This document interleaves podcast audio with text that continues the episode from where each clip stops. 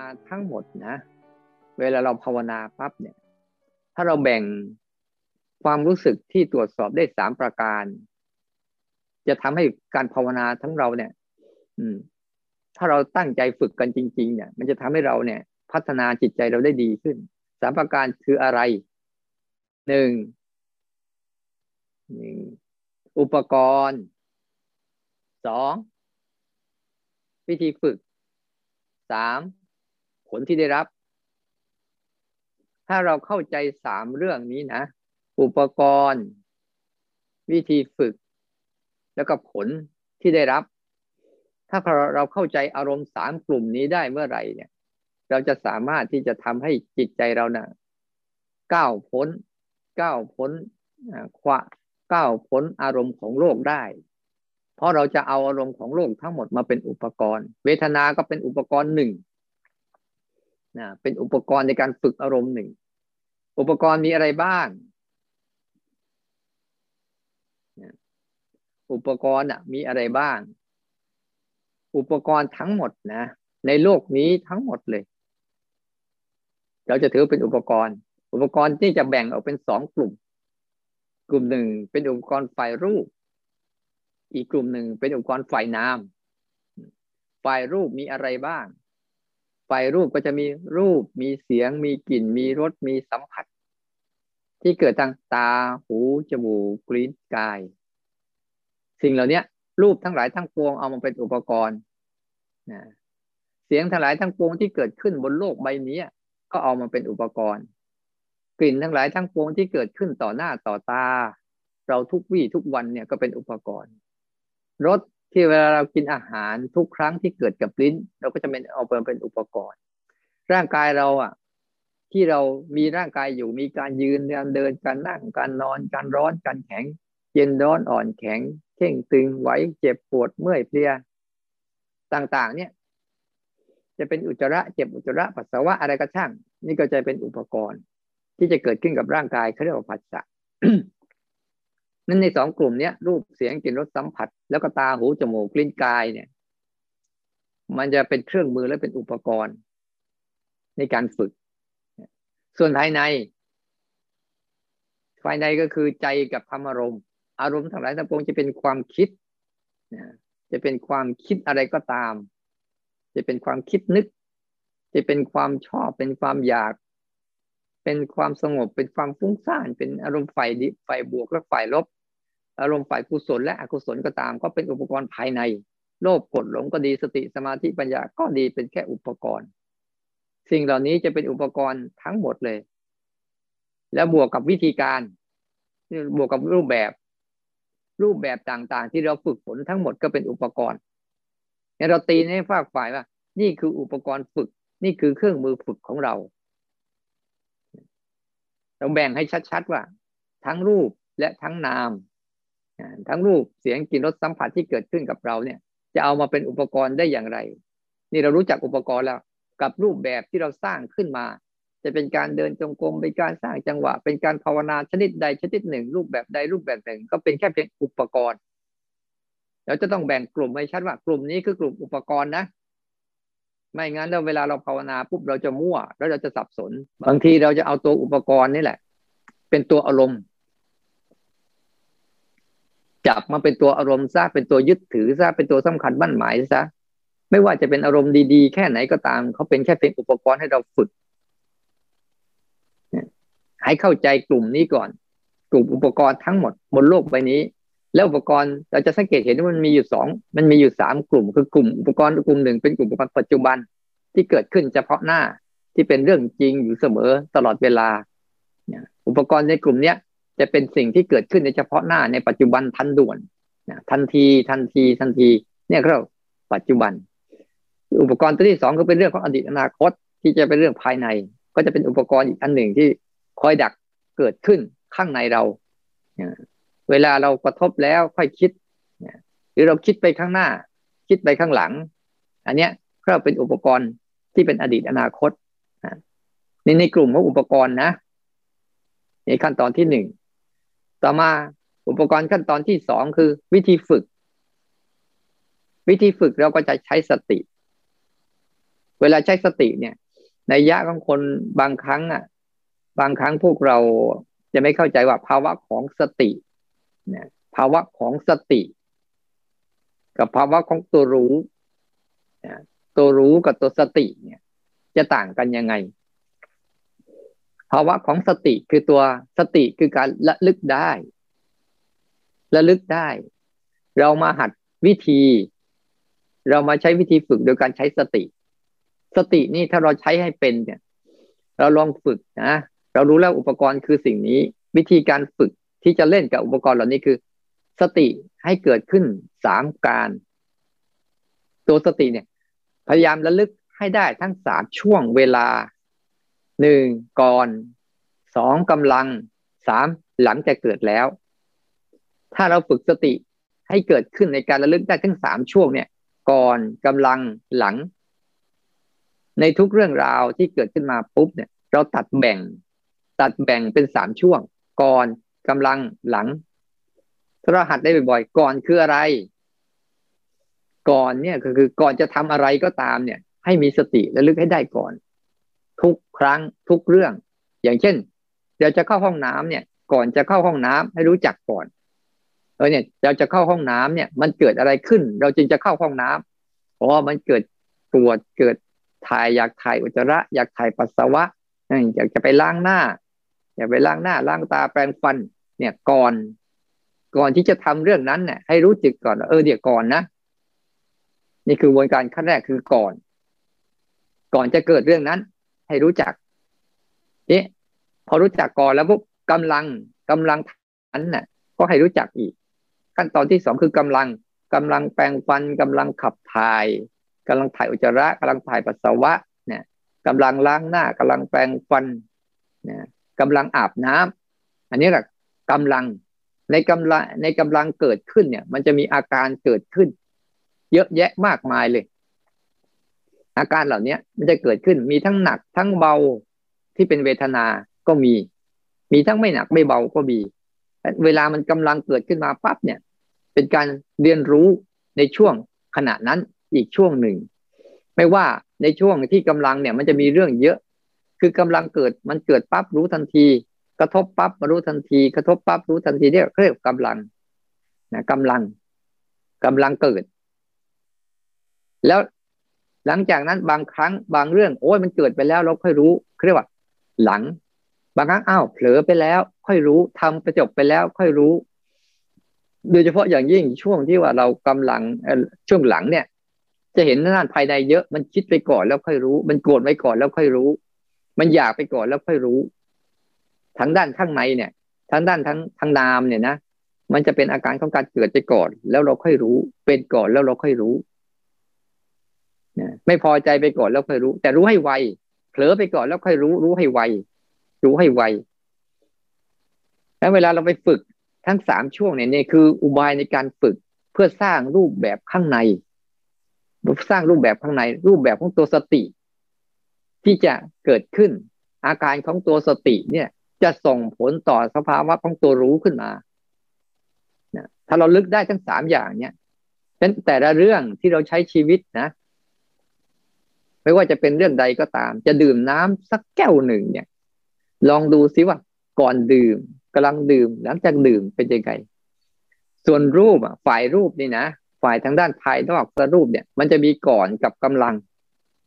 ส่วนไฟน้ำเนี่ย มันจะมีจากมันมันเกิดไปแล้วเราค่อยรู้ มันเกิดไปแล้วเราค่อยรู้ ฝ่ายฝ่ายภายในนะส่วนใหญ่อะเราจะไปตั้งใจก่อนมันไม่เคยมีหรอกมันจะต้องให้มันเกิดก่อนข้างในนะ ฝ่ายน้ำทั้งหลายทั้งปวงฝ่ายเป็นที่เป็นเรื่องหลอกละหลอกลวงทั้งหลายทั้งปวงข้างในเรานะ่ะ มันจะต้องปล่อยให้มันเกิดก่อน แล้วค่อยรู้เกิดก่อนแล้วค่อยรู้ เราลองหัดไป หัดฝึกฝนไป ในช่วงแรกนะเราฝึกฝนอยู่กันทั้งด้านรูปก่อน คือเราสามารถฝึกก่อน ฝึกกำลัง แล้วก็ฝึกจากหลังได้ ในช่วงของของรูปเนี่ยนะคือก่อนทำก่อนดื่มน้ำมันเป็นยังไงโอ้มันเกิดความกระหาย มันเกิดความคอแห้ง มันเกิดความอยากมันเกิด การต้องการขึ้นมาเรารู้แล้วก่อนอะกำลังไปจับกดน้ำมีอาการหนักยังไง ดื่มน้ำมีอาการเย็นยังไง มีอาการเห็นอาการของน้ำมันไหลไปแบบไหน พอทำศพจิตว่าหลังจากเสร็จแล้วอันนี้เราเสร็จเรื่องนี้ไปแล้ว แล้วก็จบ อันนี้ก่อน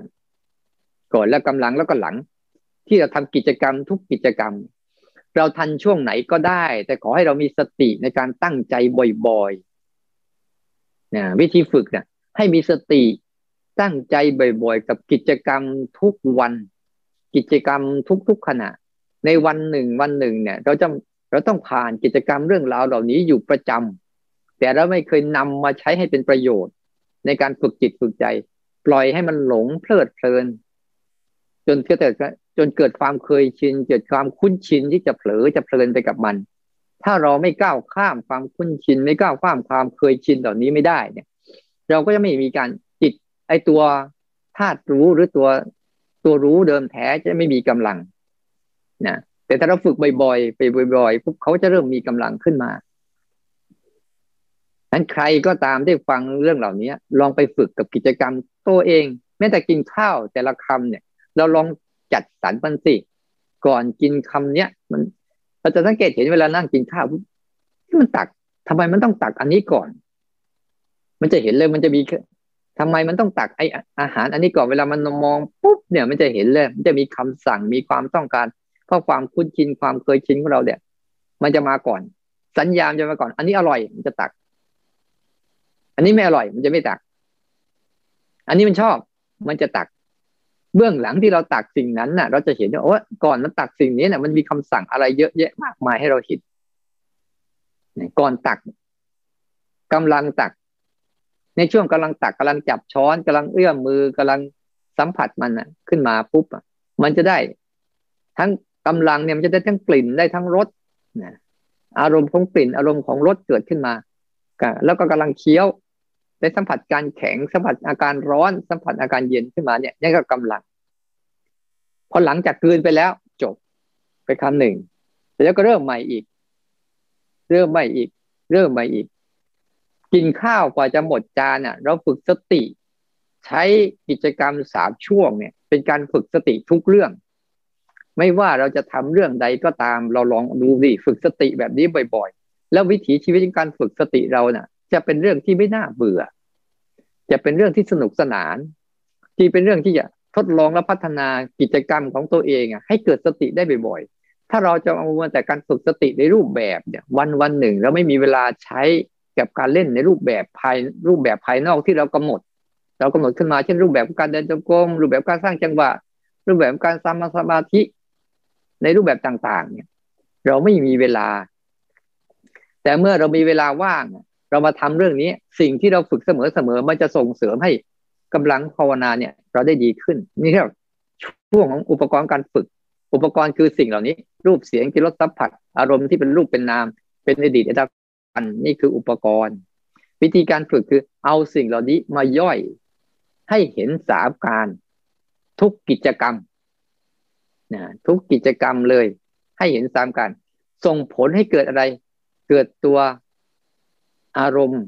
อารมณ์คือส่งผลให้เกิดตัว รับรู้สังเกตเห็น แล้วเลือกทำหรือไม่ทำรับรู้สังเกตเห็นแล้วไม่ทำอะไรเนี่ย หรือรับรู้สังเกตเห็นแล้วเลือกว่าเราจะทำเรื่องนี้นะเราไม่ทำเรื่องนี้นะ ให้ให้โอกาส อันนี้แหละก็เรียกว่าสติจะส่งเสริมธาตุรู้สติจะส่งเสริมการรู้นั่นตัวรู้จริง ๆ ไม่ใช่สติ แต่ตัวสติเป็นแค่ขั้นตอนขั้นตอนในการระลึก เพื่อจะส่งเสริมให้ตัวรู้เนี่ย เกิดขึ้นมา ตัวรับรู้สังเกตเห็น แล้วไม่ทำอะไรนี่คืออาการของตัวรู้จริง ๆ คืออาการนี้ อาการของตัวรู้ที่ว่า รู้สึกตัวหรืออะไรก็ตามที่เราพูดถึงเนี่ยมีวิญญาณธาตุวิญญาณขันวิญญาณทางตาหูจมูกลิ้นกาย วิญญาณในขัน หรือวิญญาณธาตุมันจะมีอาการแค่อาการรู้อย่างเดียว คือมันจะไปทำหน้าที่รับรู้สังเกตเห็นแล้วไม่ทำอะไร นี่กลุ่มของสิ่งเหล่านี้เรียกว่าเราจะส่งเสริมธาตุรู้ในตนเนี่ย ให้มันมีลักษณะของ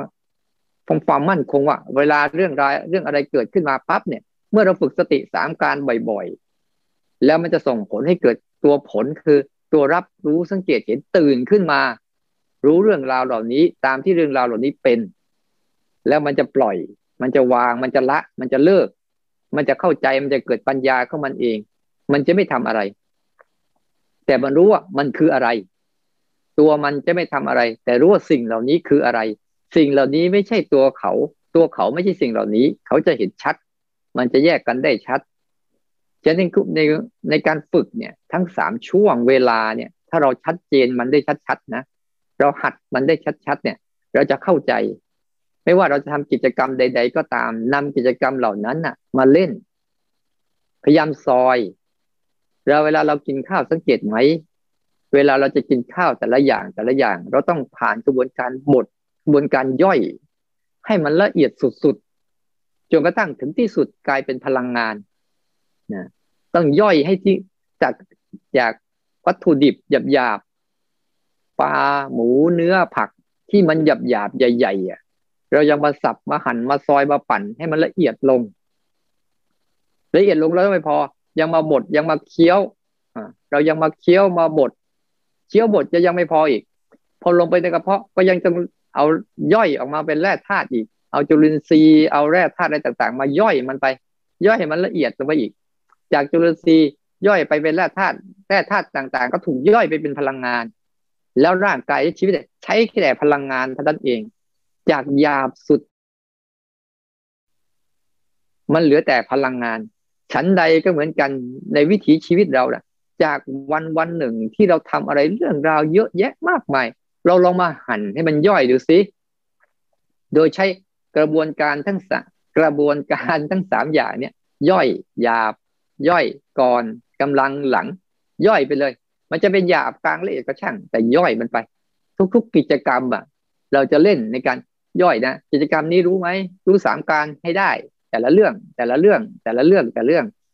เพื่อเอามันมาย่อย โดยใช้ผ่านกระบวนการบดเคี้ยว คือใช้สามการก่อนกำลังหลัง อยู่เสมอเสมอลองไปทำดู ย่อยเสร็จแล้วมันจะเหลือแต่พลังงานคือธาตุรู้อ๋อเราทำมาทั้งหมดเนี่ย เอาอารมณ์ทั้งหมดที่เป็นวัตถุดิบมาผ่านกระบวนการย่อย ย่อยเสร็จแล้วให้เหลือแต่พลังงานคือธาตุรู้ ธาตุรู้เดิมแท้ที่รับรู้สังเกตเห็น แล้วไม่ทำอะไร แต่ถ้าจะทำอะไรปุ๊บเขาจะเลือกว่าอันนี้ควรทำอันนี้ไม่ควรทำโดยเฉพาะอย่างยิ่งเวลาเขาจะทำอะไรปุ๊บฝ่ายรูปเนี่ยเขาจะเลือกทำอ๋อร่างกายเนี่ย มันจะต้องบริหารจัดการด้วยการจะทำบรรเทาไป แก้ไขไป แต่เรื่องภายในนะจะเป็นอารมณ์โลภอารมณ์โกรธอารมณ์หลงอารมณ์อยากเนี่ย ยิ่งไม่ต้องทำอะไรกับมันเลย ไม่ต้องทำอะไรกับมัน เดี๋ยวมันหายเอง ยิ่งไปทำอะยิ่งไปกันใหญ่ ถ้ายิ่งไม่ทำอะไรปุ๊บเดี๋ยวเขาจะจืดจะจางจะคลายจะหายจะสลายด้วยตัวเขาเอง ยิ่งจิตเขาเห็นแบบนี้บ่อยๆเขาเห็นความไร้สาระของอารมณ์ เห็นความเป็นภาระ เห็นการเป็นเวทนา เห็นเป็นความทุกข์ของอารมณ์ต่างๆ ที่เกิดขึ้นทั้งหมดทั้งมวลที่ สรุปคือเห็นการปรุงแต่งทั้งหลายทั้งปวงเป็นความทุกข์แล้วเขาจะหยุด การขนขวายที่จะไปเอาการปรุงแต่งทั้งหลายทั้งปวง มาเป็นตัวเขาหรือเขาเข้าไปเป็นตัวมันอยู่เสมอเสมอเขาจะแยกกันแค่ดูพฤติกรรมการปรุงแต่งของโลกใบนี้ตามที่เป็น แต่เขาเป็นคนรับรู้สังเกตเห็น แล้วไม่ทำอะไรกับเขา แล้วสิ่งนี้จะแสดงสัจจะคืออนิจจังทุกขังอนัตตาให้ปรากฏแก่จิตแก่ใจเราเสมอเสมอเนี่ยเรียกว่าย่อยตั้งแต่หยาบตั้งแต่หยาบ กางละเอียดเข้าสู่ขั้นตอนสุดท้ายคือ เหลือแต่พลังงานจากสสารกลายเป็นพลังงานเนี่ยพลังของธาตุรู้ที่เราทุกคนมีความเสมอภาพเหมือนกัน เราใช้อันนี้เท่าเทียมกัน เราสัมผัสเรื่องราวเหล่านี้ได้เหมือนกัน แต่สิ่งเหล่านี้เนี่ยที่ไม่เหมือนกันแต่ว่าบางครั้งบางคนถูกบดบัง บดบังไปด้วยเมฆหมอกบดบังไปด้วยดวงอาทิตย์ในบดบังไปด้วย สิ่งที่บดบังดวงอาทิตย์ทั้งหมดฉันใดก็ตามพลังเดิมแท้ของเรามีอยู่เหมือนเดิมกันเท่ากันทั้งหมดแต่บดบังด้วยการปรุงแต่ง บดบังด้วยอุปกรณ์ ถ้าเราอาอุปกรณ์เหล่านี้มาผ่านขั้นตอนทั้งสามอย่าง แล้วจะส่งผลสู่การที่เราจะมีจิตวิญญาณของเราที่อิสระจากอารมณ์ได้ อยากฝากสามเรื่องนี้เอาไว้ให้เราฝึกฝนกัน ลองฝึกฝนกันแล้วเราจะเข้าใจว่า การภาวนาไม่ใช่เรื่องน่าเบื่อหน่าย การภาวนาไม่ใช่เรื่องทำเรื่องได้ยากเลย การภาวนาเป็นเรื่องของการที่นำไปใช้ในวิถีชีวิตจริงได้ จริง ๆ ถ้าเรารู้จักกระบวนกระบวนการในการที่จะศึกษา กระบวนการในการที่จะจัดสรรกระบวนกระบวนการในการวิธีการ ที่จะเข้าใจจุดประสงค์ของมัน ว่าทำว่าทำยังไง อะไรทำยังไงเพื่ออะไร เราจะเข้าใจ ก็ขอให้เราลองหัดนะลองหัด เราจะนำเวทนา หรือจิตตา หรือธรรมา ทั้งหมดในสติปัฏฐานกายา เวทนา จิตตาธรรมา เป็นกลุ่มของอุปกรณ์ ในการฝึกสติ ฝึกสติตัวสติก็เรื่อยๆให้ได้สามการสามการเพื่อส่งเสริมกำลังตัวสุดท้ายคือธาตุรู้ ที่ทำหน้าที่รับรู้สังเกตเห็นแล้วไปทำอะไร ถึงจะทำอะไรเขาก็จะเป็นคนเลือก นี่เขาเลือกแล้วเขาจึงทำไม่ใช่ทำโดย ไม่ใช่ทำไปก่อนแล้วค่อยเลือก แต่ให้เลือกก่อนค่อยทำให้รู้จัก ว่าอันนี้ทำตามสัญชาตญาณนนะต้องรับวิบากของสัญชาตญาณนะแต่เมื่อเขารู้จักว่าต้องรับวิบากมันเขาก็จะไม่ทำบางสิ่งบางอย่างไม่จำเป็นเขาก็ไม่ทำบางสิ่งบางอย่างจำเป็นนะอันนี้ร่างกายมันต้องทำอย่างเช่นนั่งนานๆแล้วมันต้องปวดต้องเมื่อยก็ต้องจำเป็นต้องลุกเนี่ยก็ต้องมีการกระทำ หรือกินไปแล้วมันเลือดเจ็บทาย อุจจาระปัสสาวะก็ต้องไปเข้าห้องน้ำนี่ก็แบบมันมีความจำเป็นของร่างกายก็ต้องไปทำแต่ภายในเขาจะไม่ทำอะไรเลยฉะนั้นวันนี้เลยให้ข้อคิดจากเรื่องเวทนา มาสู่เรื่องอวิธีการนำเราเวทนาและนำเรื่องราวต่าง ๆ มาเป็นอุปกรณ์ในการฝึกสติ ใช้สามการสามการเพื่อส่งผลให้เกิดการความรู้สึก ความรู้สึกคือตัวรับรู้สังเกตเห็นที่เป็นธาตุรู้เดิมแท้ ที่มีในเราทุกคน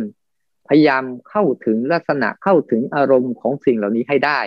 แล้วเราจะรู้จักว่าเราอยู่กับสิ่งเหล่านี้มันเป็นอิสระอยู่สิ่งเหล่านี้มันเป็นความสุข อยู่สิ่งเหล่านี้มันเหนือสุขเหนือทุกข์เหนืออารมณ์ทั้งหลายทั้งปวงเหนือการปรุงแต่ง